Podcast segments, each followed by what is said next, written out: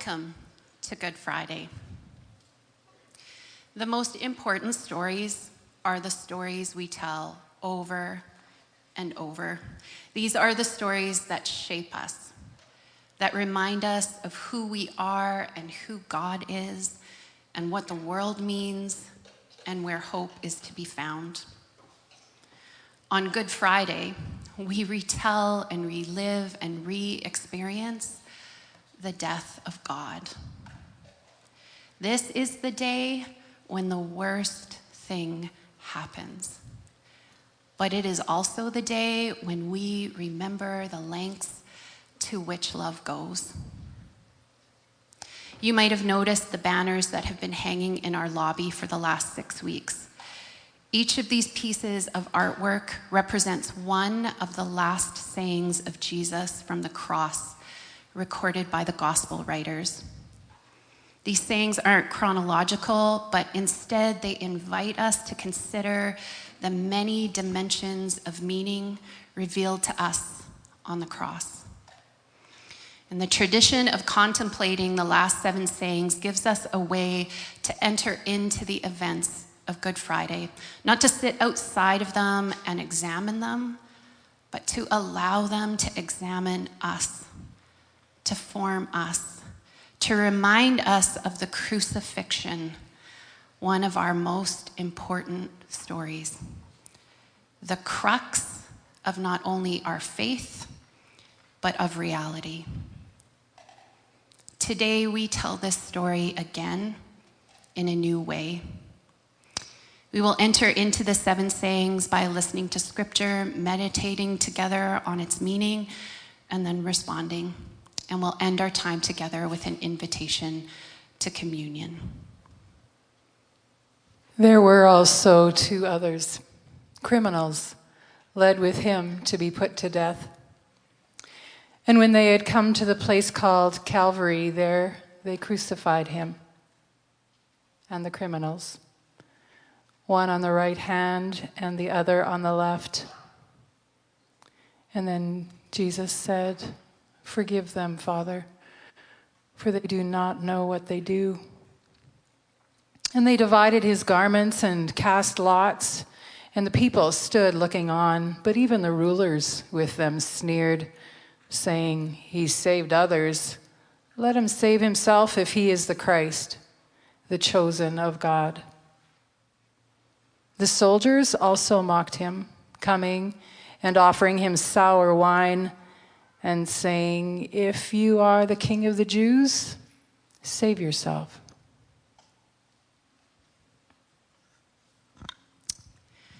Father, forgive them, for they do not know what they do. These first words of Jesus are words of forgiveness. And because of it, we might be excused if, at first glance, at first ponder, we think this journey through the seven sayings will be an easy one. But let's look a little closer. Let's take in this scene. These words are not spoken as they would be to a misbehaving toddler when we turn and cover our smiling faces with our hands at their antics. They don't understand what they do, they're just so cute.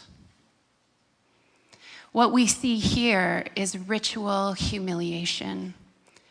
It is state sanctioned torture. The cross in Latin was called damnatio ad bestias.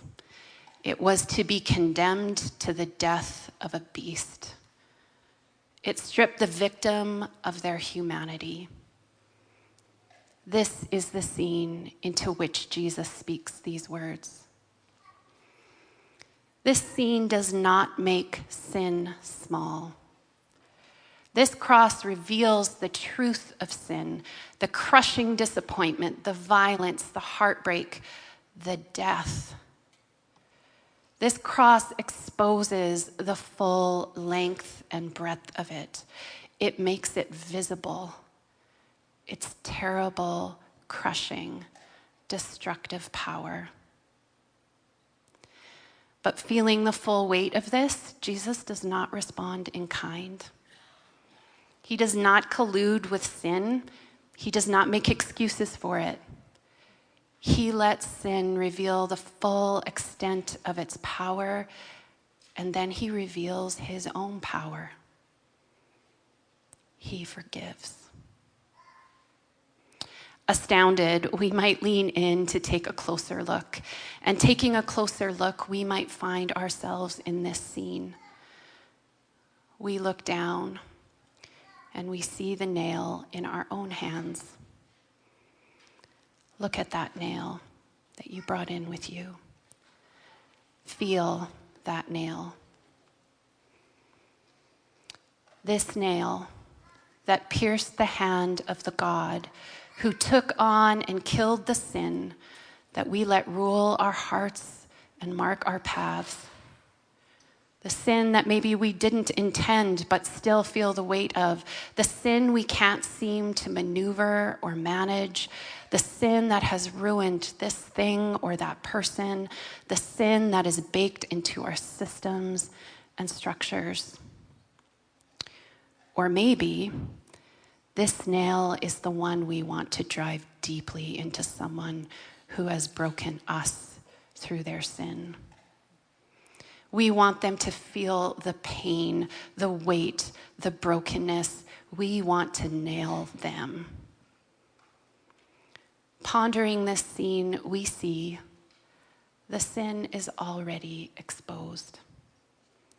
The nails driven, the response by the God of the universe given. Father, forgive them.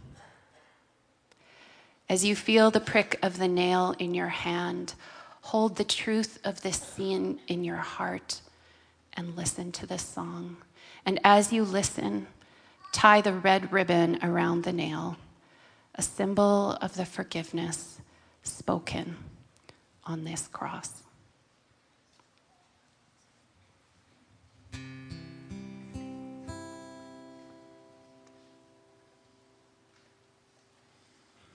Blessed are the merciful, blessed are the merciful, blessed are the merciful, for they shall receive mercy.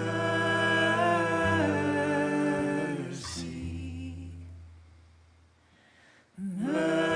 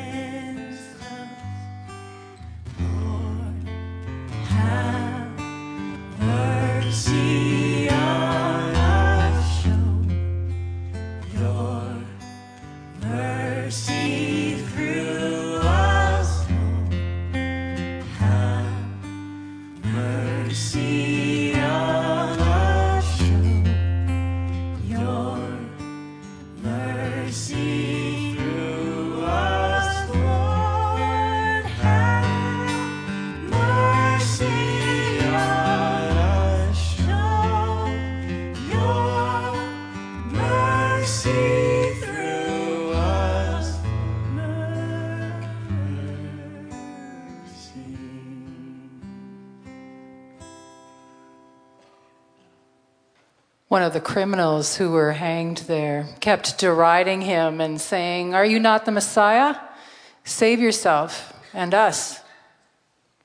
But the other rebuked him, saying, Do you not fear God, since you are under the same sentence of condemnation? And we indeed have been con- condemned justly, for we are getting what we deserve for our deeds.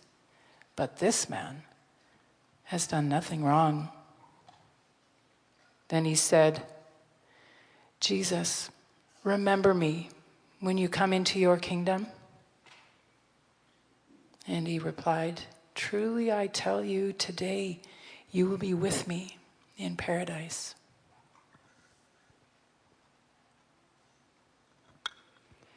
Truly, today you will be with me in paradise. Paradise. The incongruity of this word in the midst of this scene is staggering. These thieves were not just sticky fingered pickpockets hiding chocolate bars under their coats at the local corner store. Some of the Gospels call them bandits. They were men of violence. They were men who would steal and kill. A thief in paradise? This is the only time that Jesus uses this word, paradise. A word that speaks of the fullness, the lushness, the peace of the Garden of Eden.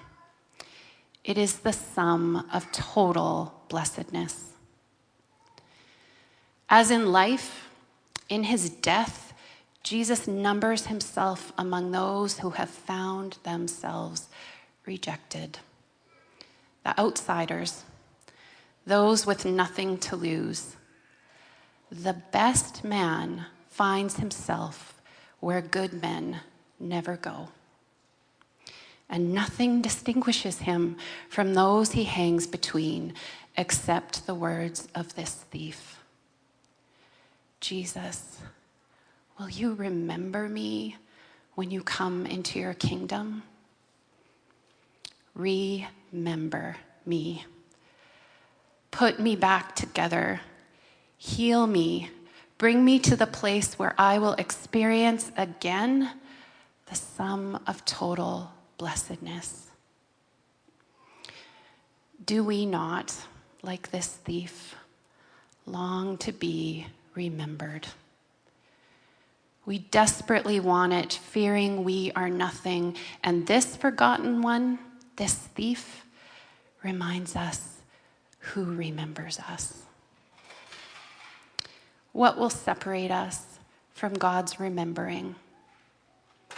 Not height nor depth, not past or present nor things to come. Nothing will separate us from God's remembering, from God's healing. Jesus goes to the place where no good man goes. He goes to those with nothing left to lose the unsalvageable, the unlovable, the forgotten, the losers, the cast offs, and the sinners.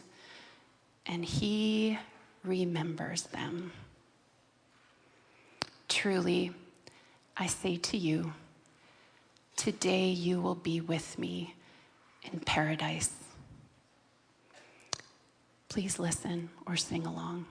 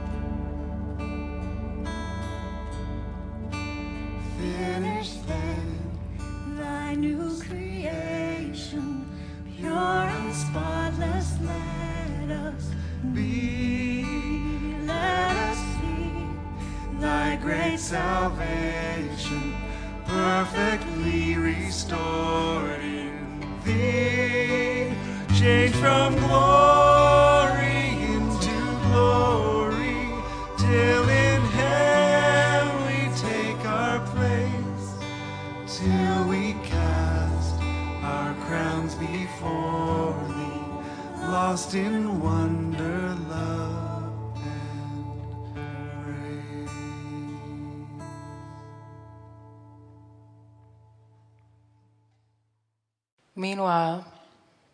standing near the cross of Jesus were his mother and his mother's sister, Mary, the wife of Clopas, and Mary Magdalene. And when Jesus saw his mother and the disciple whom he loved standing beside her, he, he said to his mother, Dear woman, here is your son.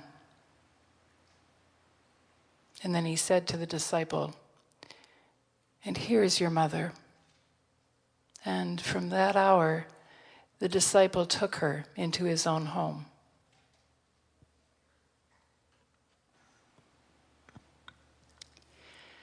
Dear woman, here is your son, and here is your mother. Having spoken of paradise, the place of total blessedness, the perspective of this scene changes. Instead of heavenly bliss, we see the chaos and pain of those who love Jesus, those who witness the death of their son, of their friend, those standing in front of the cross. Our eyes are drawn to Mary, the mother of Jesus. Mary grew this man in her body. She bore him as a baby. She potty trained him and comforted him and cuddled him. She buried her face in his hair and took a deep breath.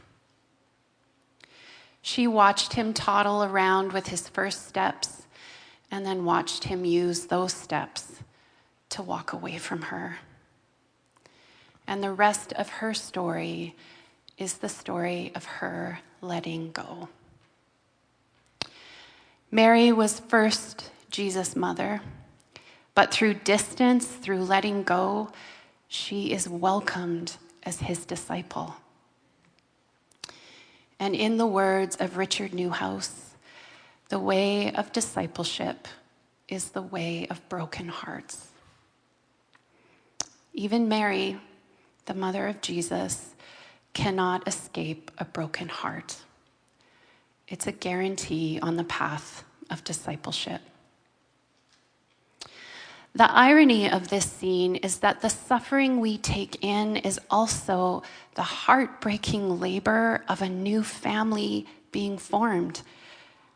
In this scene, we recognize Mary as the new Eve, woman, who, in taking the hand of the beloved disciple, becomes the mother of a new family where all are welcomed via their own deaths and their own heartbreaks. Dear woman, here is your son, and here is your mother.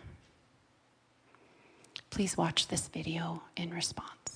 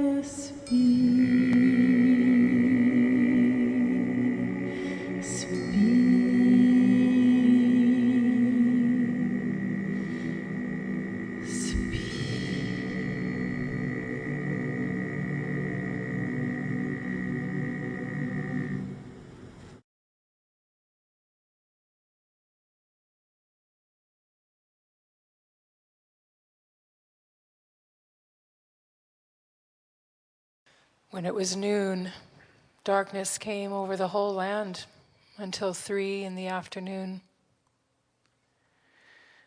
At three o'clock, Jesus cried out with a loud voice, Eloi, Eloi, lama sabachthani, which means, My God, my God, why have you forsaken me?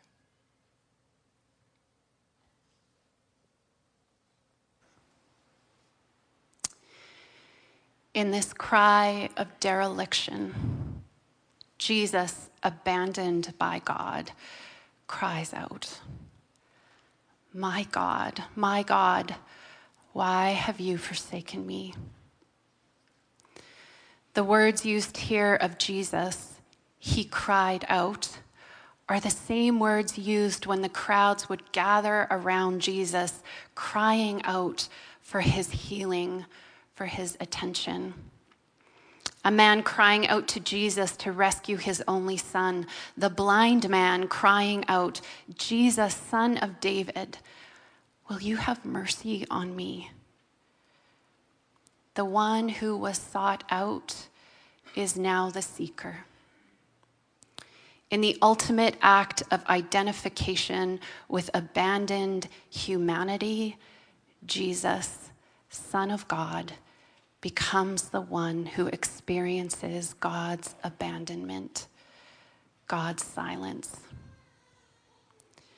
In the cry of Jesus, we hear echoed the cry of every human who has ever felt or has been abandoned by God. God, where are you? And why have you left me?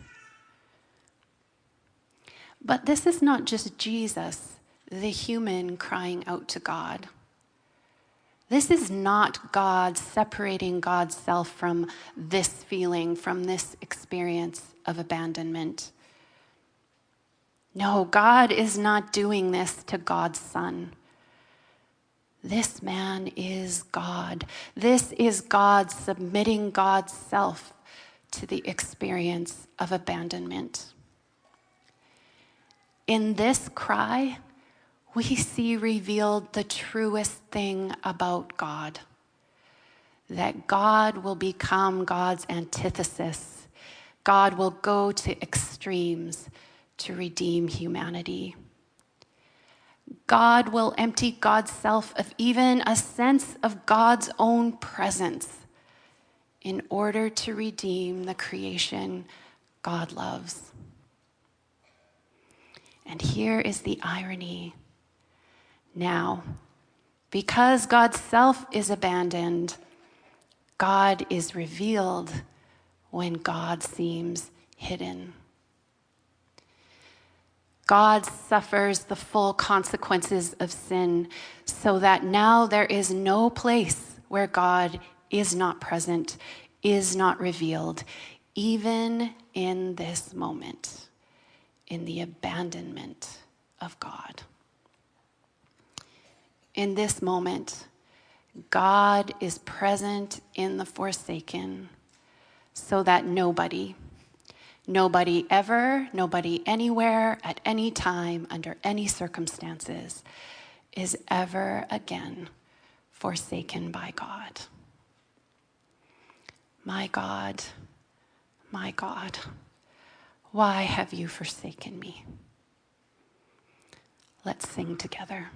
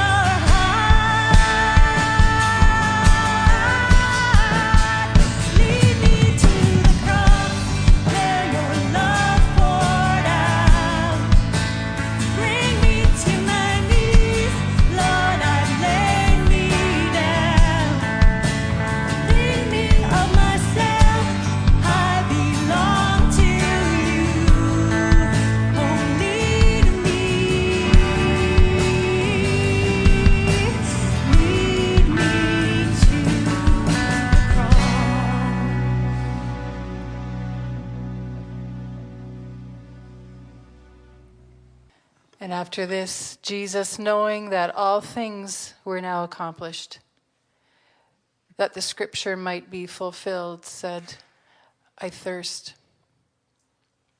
Now a vessel full of sour wine was sitting there, and they filled a sponge with sour wine, put it on hyssop, and put it to his mouth.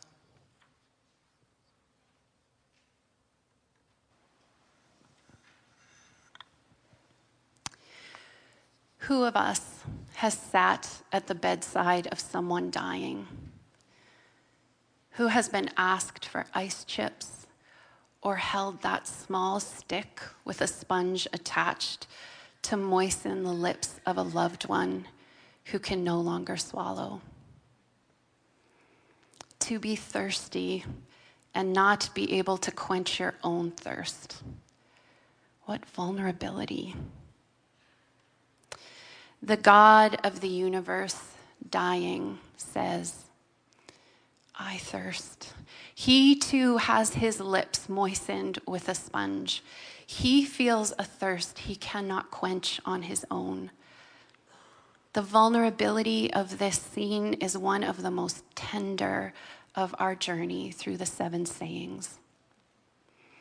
Jesus, the living water, needs water. How can the one who claims, If you are thirsty, come to me, drink, out of you will flow rivers of living water, have no way to quench his own thirst? Well, the chapter before gives us a clue. Jesus says to Peter as he tries to rescue Jesus from his captors, Put your sword back in its sheath. Am I not to drink the cup that the Father has given me to drink? Jesus is drinking fully of the cup that the Father has given him to drink. He is throwing it back, and there is nearly nothing left. He is doing what he has come to do, and he is thirsty for it. The vulnerability of Jesus becomes our salvation. He is the one who thirsts to drink the cup God gave him to the dregs because of his thirst for us. And in this vulnerability, Jesus reveals that it is through vulnerability that God satiates the unquenchable thirst of the world. It is on this cross that our thirst for God meets God's thirst for us. In this scene, the sponge is lifted to the lips of Jesus on a branch of hyssop, the branch that was used in Exodus 12 to smear blood on the doorposts to rescue the Israelites from the angel of death. Jesus, in his thirst, reveals that he is the Passover lamb who will rescue humanity from death. Can you see this scene? The dawning of the new covenant in his blood? Will you drink? I thirst. Please sing with us.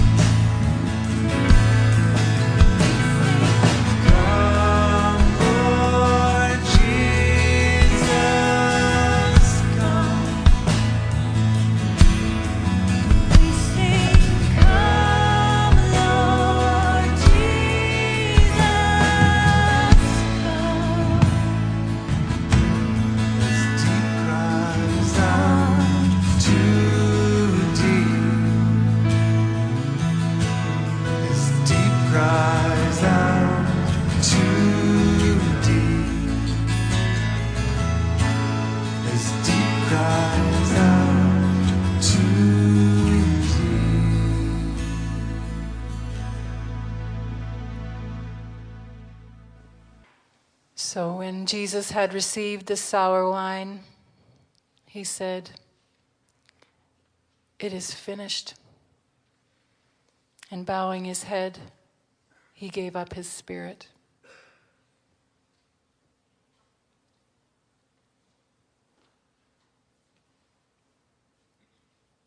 finished. Finally, the suffering is over. Finally, in death, Jesus is rescued from the pain of abandonment. Finally, Jesus can fall back into defeat. Maybe now we can look away. Maybe now this terrible thing is done. Thank God that's over. But this is not what these words mean. The finish Jesus speaks of here does not mean, "Whew, thank goodness that's over, but it is accomplished. The purpose for which, for which Jesus has come has been completed. Everything that was supposed to happen has happened. It is complete. It is not simply over, it is finished. Wrapped in what looks like the defeat of God is God's defeat of evil, of abandonment, of separation. It is God absorbing the worst evil could throw at God and never acting in kind. God is not defeated, God is conqueror.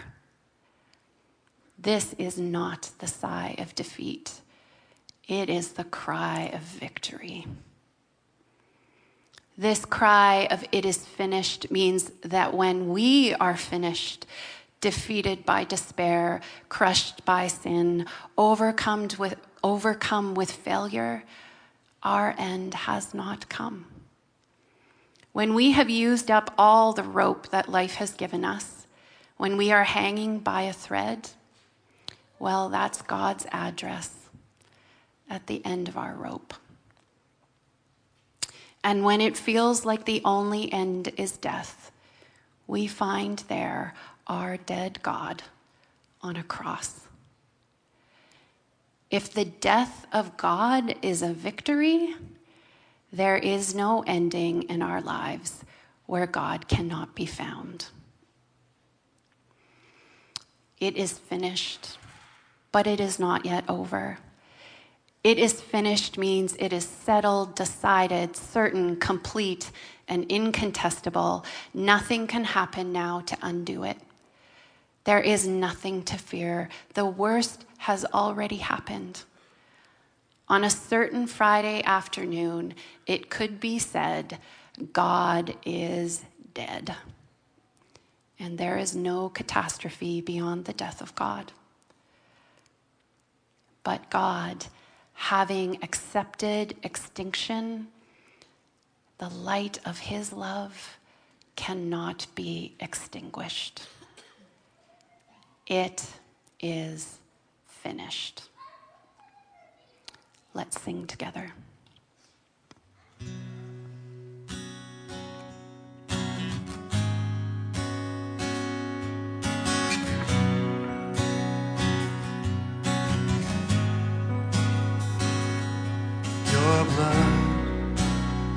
Speaks a better word than all the empty claims I've heard upon this earth. Speaks righteousness for me, and stands in my defense. Jesus, it's your blood.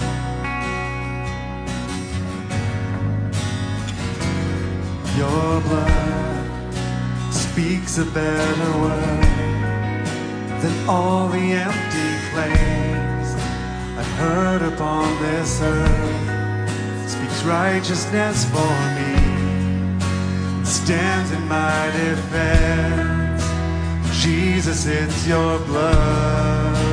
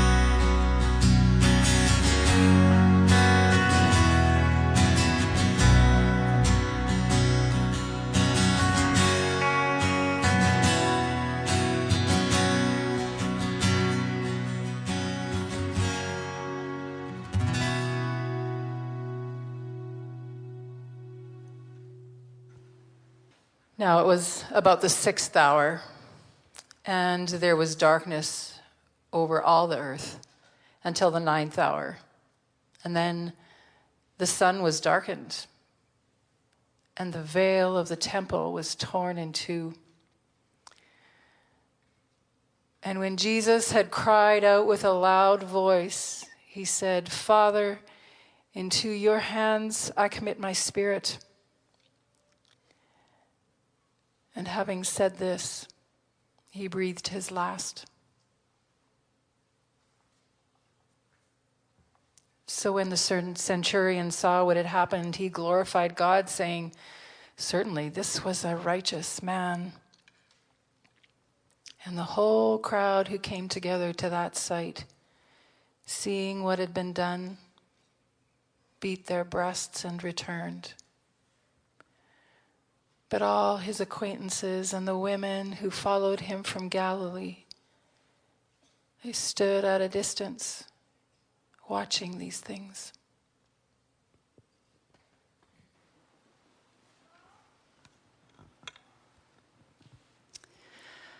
Father, into your hands I commit my spirit.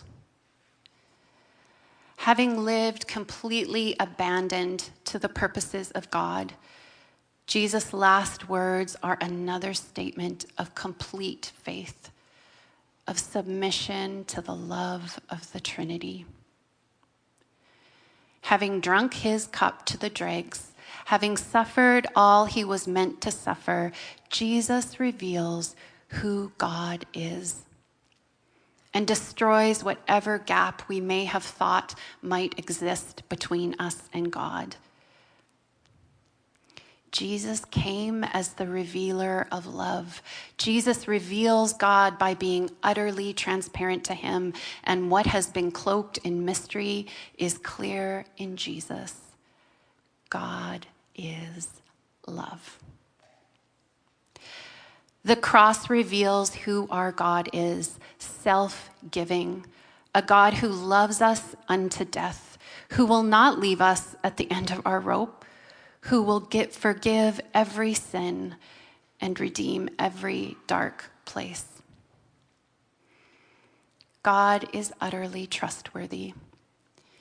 And like Jesus, we can commit our own lives and our own deaths into the hands of God. Maybe you still hold that nail in your hand. What is the thing that you think still can keep you or someone else from the love of God? Where is it you think that love cannot reach? What is it that you think might still keep Jesus nailed to that cross, even though it is finished? What is it that you are not sure this cross has dealt with definitively? Can you submit this thing to the crucified Christ, trusting that what needs to be dealt with is already finished, is already done?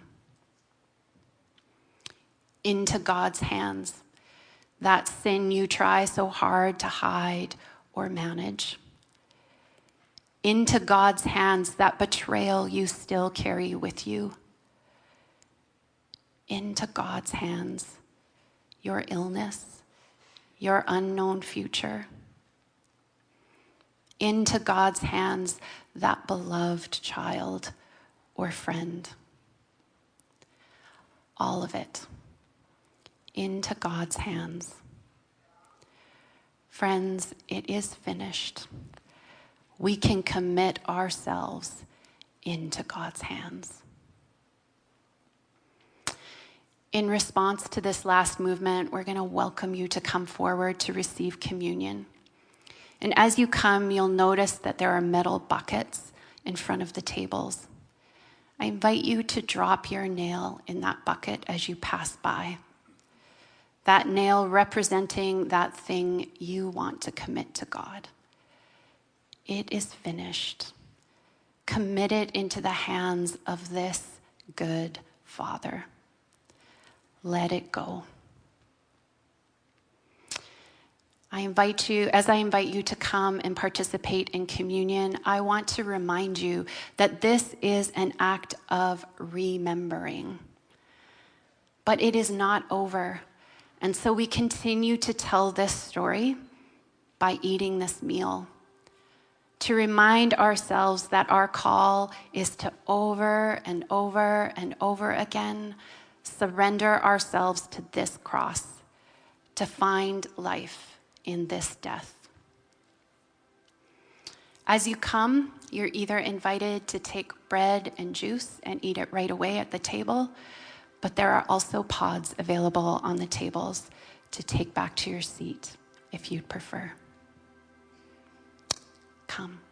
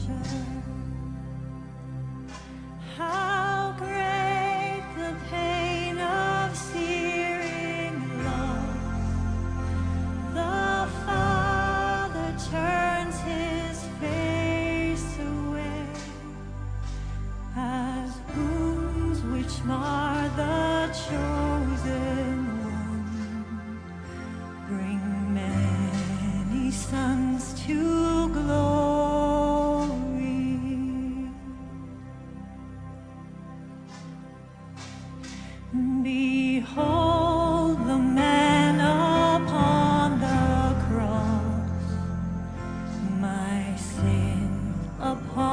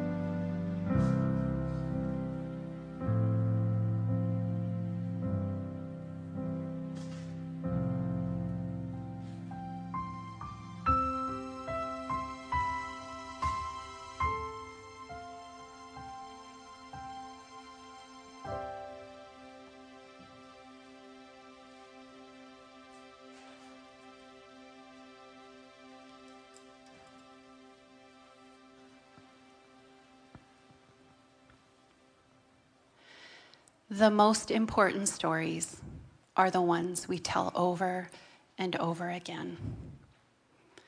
We have told the story of Good Friday once again.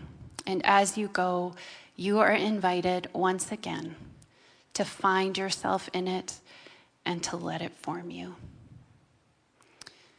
Without speaking, go in the uneasy peace of this Good Friday.